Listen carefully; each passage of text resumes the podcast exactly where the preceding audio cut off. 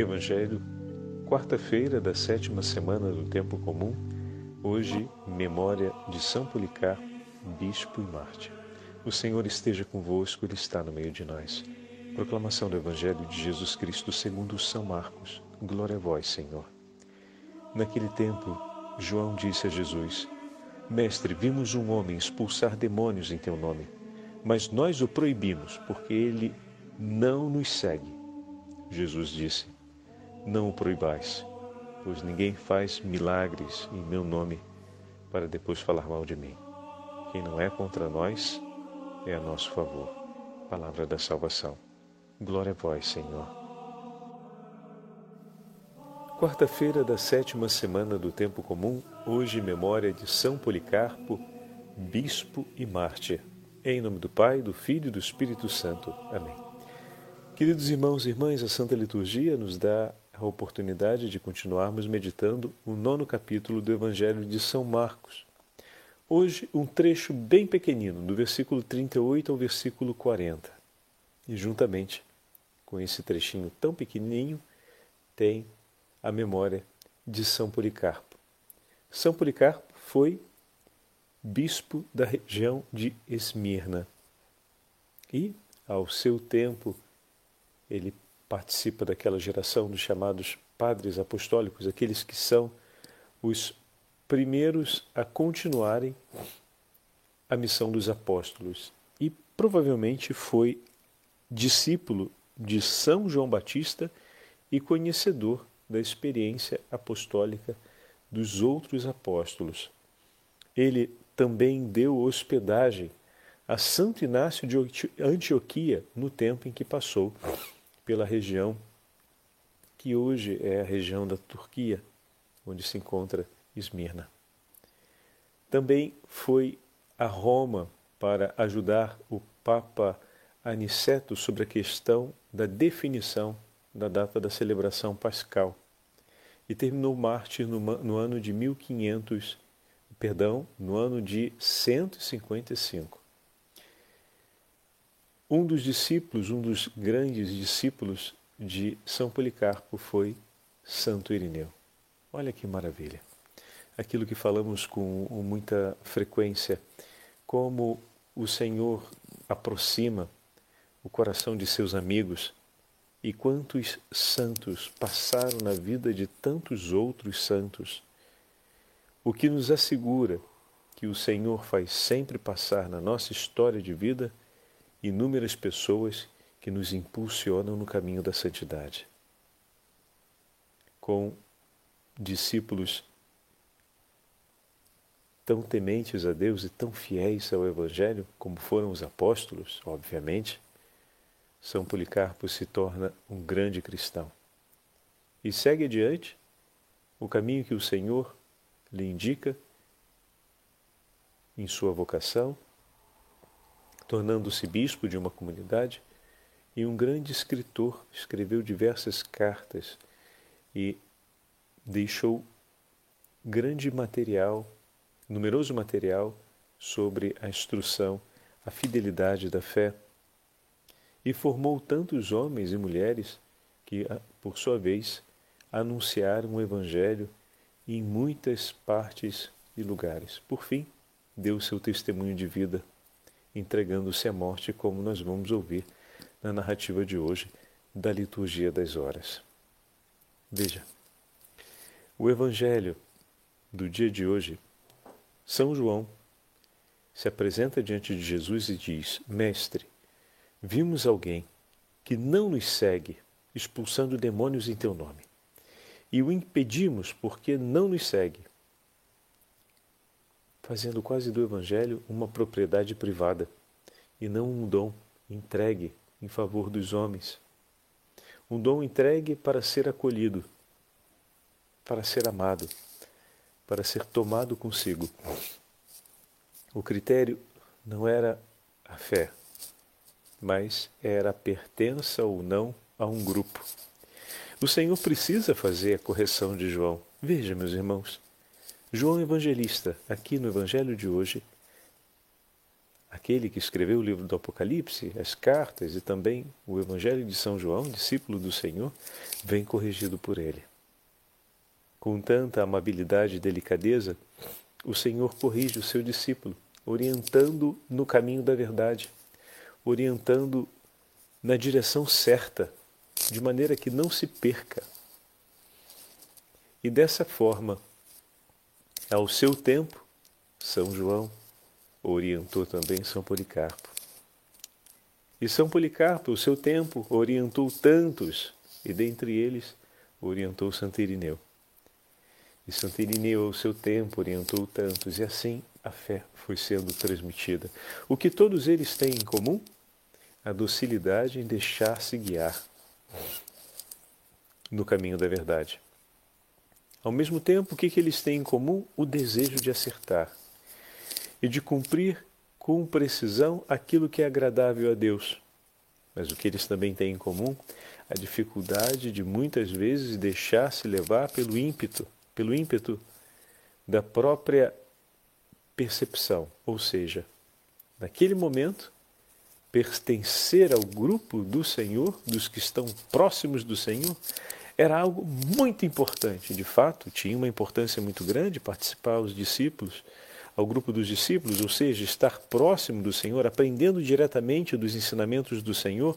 Isso era algo de muita importância e relevância, porém, não é mais importante do que a fé.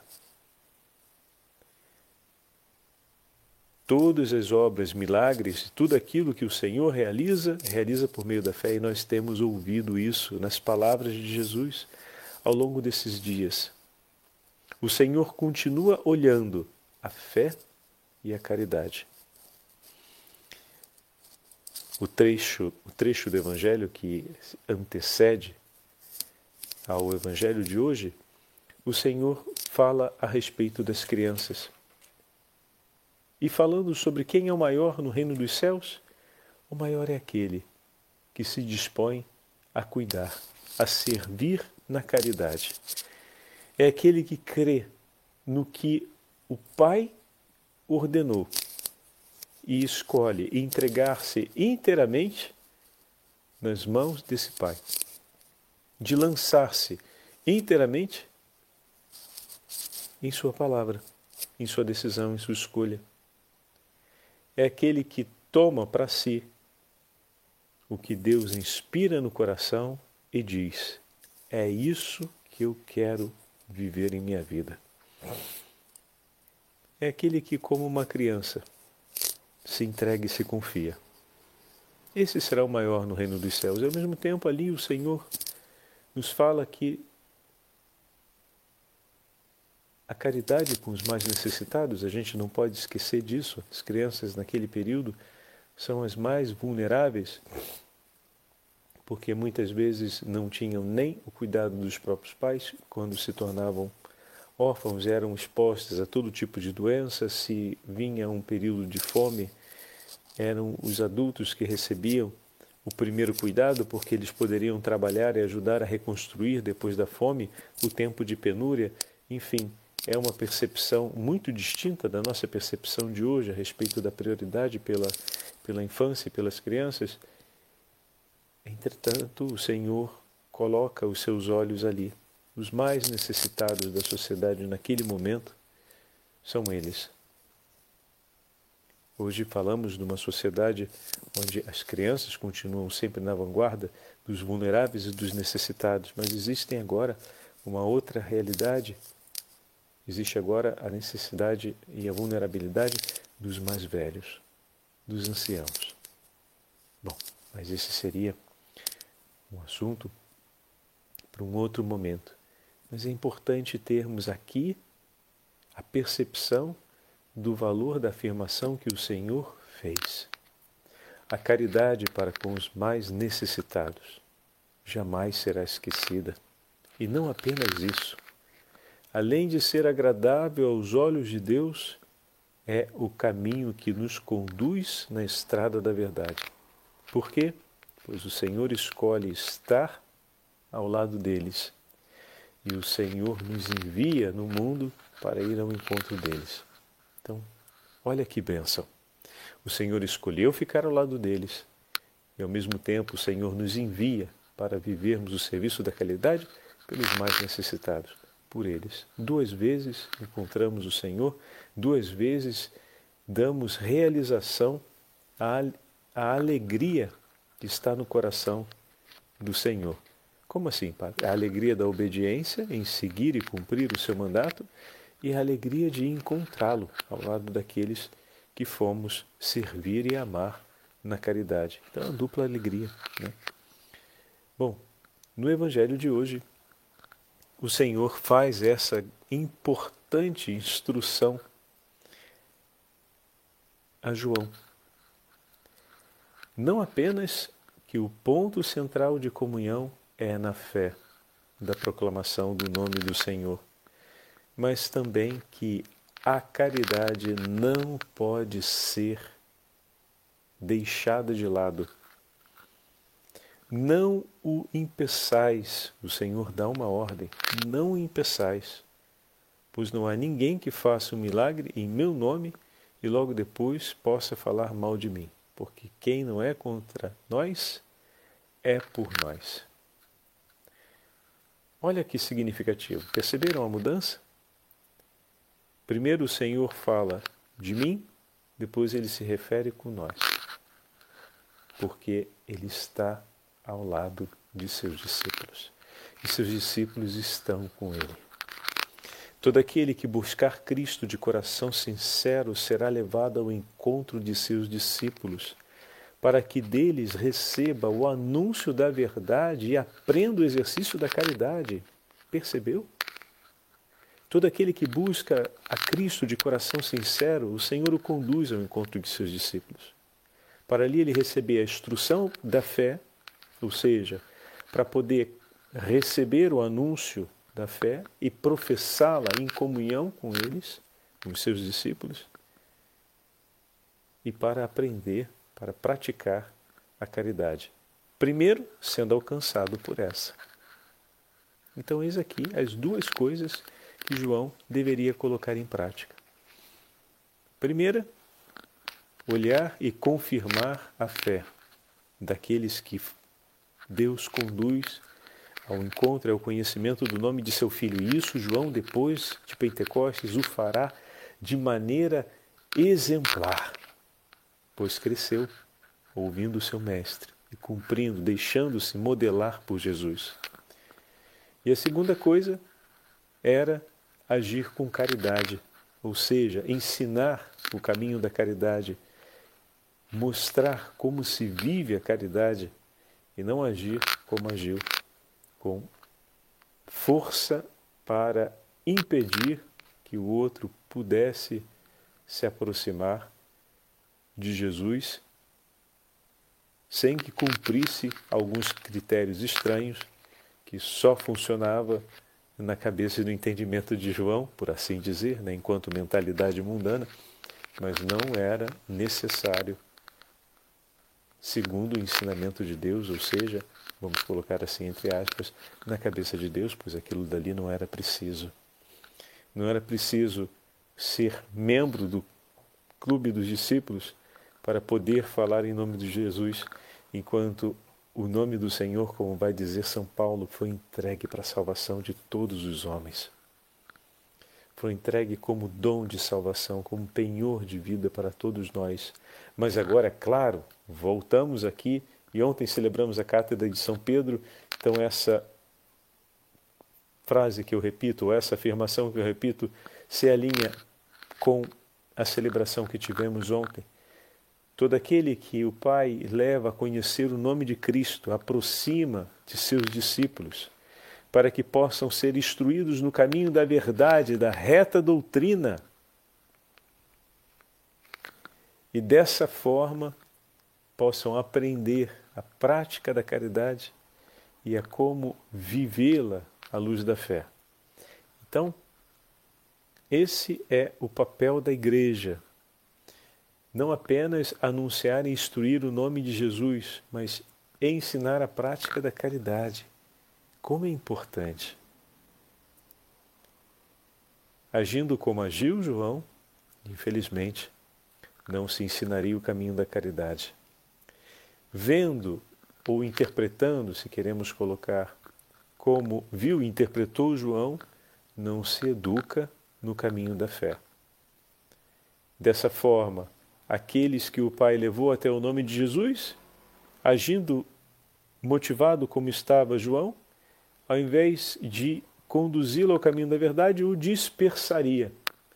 Ao invés de instruí-lo na prática da caridade, o embruteceria.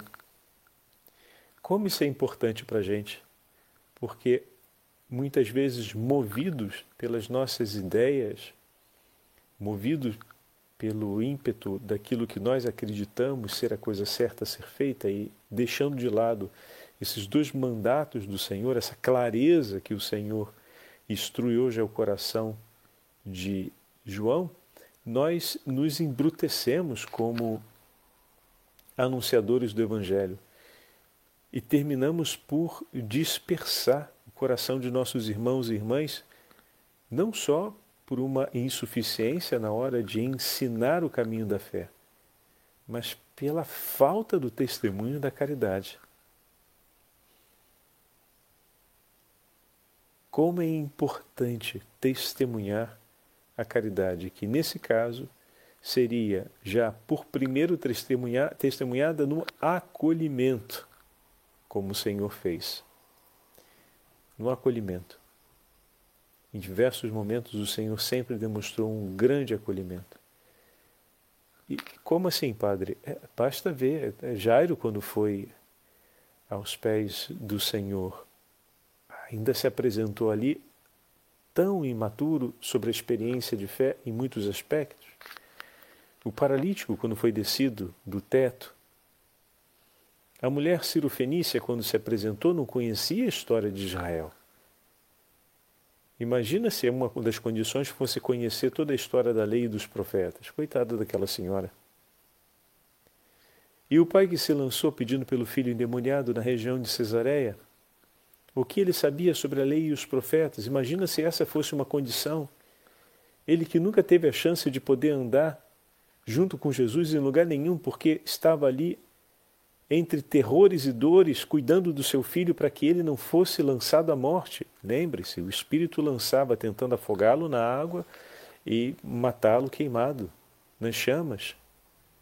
Então, como esse pai conseguiria seguir Jesus como os discípulos seguiam, andar com ele como os discípulos andavam? Mas ali, Quando tiveram, quando ele teve a oportunidade de ver Jesus e teve o nome de Jesus ao alcance, digamos assim, de suas mãos, aquele homem tinha o nome de Jesus ao alcance do seu coração. E usando o nome do Senhor, olha que maravilha, comandava sobre os espíritos infernais. Nossa, imagina o horror desses espíritos ouvindo o nome de Jesus. E João vai ali atrapalhadamente e age da forma que agiu. Que bom, o Senhor com docilidade e amabilidade ensinou o apóstolo e esse ensinamento vale para nós hoje. Aquele pai não teria chance, como eles teriam. Entretanto, voltando ao que o padre estava falando, quando teve Jesus ao alcance de suas mãos, lá ele foi e foi acolhido. Sua fé não tinha crescido vendo e ouvindo as pregações, a multiplicação do pão, a, a, a tempestade acalmada, a cura do paralítico, do surdo. Ele não tinha visto nada disso. Mas a sua fé no nome do Senhor era forte, era firme. E quando o Senhor, então, motiva, ele diz, eu creio, mas aumentai a minha fé, Senhor. Que fantástico, meus irmãos. Tudo isso os discípulos já tinham visto, mas ainda estava ali, como a gente viu no Evangelho de hoje, essa mentalidadezinha que insiste em distorcer aquilo que está sendo tão claro, né, no testemunho do Senhor. Então acabamos de falar com esse discurso que o Senhor sempre nos deu um claro testemunho da caridade no acolhimento. E não houve um ato de acolhimento do Senhor que não motivasse, gerasse ou sustentasse a fé de seus interlocutores. Porque o Pai atrai todos ao encontro do Filho, para que, professando a fé no nome do Senhor, se salvem. Então, todos aqueles que vão até o Senhor são sustentados, motivados, ou então nutridos na fé, mas antes disso, são recebidos na autêntica caridade, com amor sincero e verdadeiro. Entendeu qual é a métrica da pastoral? Se a pastoral não for para cumprir essas, esses dois objetivos, e, não, e se não for para cumprir da forma como o Senhor cumpre, tem que mudar. Está dando errado. Não está alinhado, não está no prumo. Tem que mudar mesmo. Com isso a gente não joga. Então todo e qualquer exercício pastoral tem que ter essa dupla medida, nesse equilíbrio e nessa ordem de prioridade que o Senhor nos apresenta. Do contrário, arriscamos tanto de caminharmos por uma direção distorcida ou abrirmos margens para que outras mentalidades distintas daquela do Evangelho povoem a nossa vida pastoral, povoem os nossos ambientes pastorais, as nossas dinâmicas de grupo, nos, nas comunidades paroquiais e até mesmo invada os nossos ambientes religiosos, e aí vai ser uma grande tragédia, porque o processo de dispersão é muito grande. Eis que hoje celebramos São Policarpo, que entregou sua vida sobre essa dupla realidade, instruindo aqueles que o Senhor trouxe até ele no caminho da verdade, da fé, ou seja, no caminho da compreensão do verdadeiro ensinamento dos apóstolos, zelando pela transmissão do ensinamento dos apóstolos e sempre testemunhando uma caridade ardente, até o momento de sua morte, em que se entrega completamente nas mãos de seus algozes, como uma ovelha se entrega, de maneira que o seu sangue derramado fosse derramado em favor, não apenas da conversão de muitos corações, mas em favor da perseverança e da fidelidade de muitos corações que se sentiam intimidados pela violência das perseguições. Então peçamos a intercessão desse santo bispo hoje por nós e por todos os nossos trabalhos pastorais. O Senhor esteja convosco, Ele está no meio de nós. Pela intercessão de São Policarpo e da Beatíssima Virgem Maria, abençoe-vos o Deus Todo-Poderoso, Pai, Filho e Espírito Santo. Amém.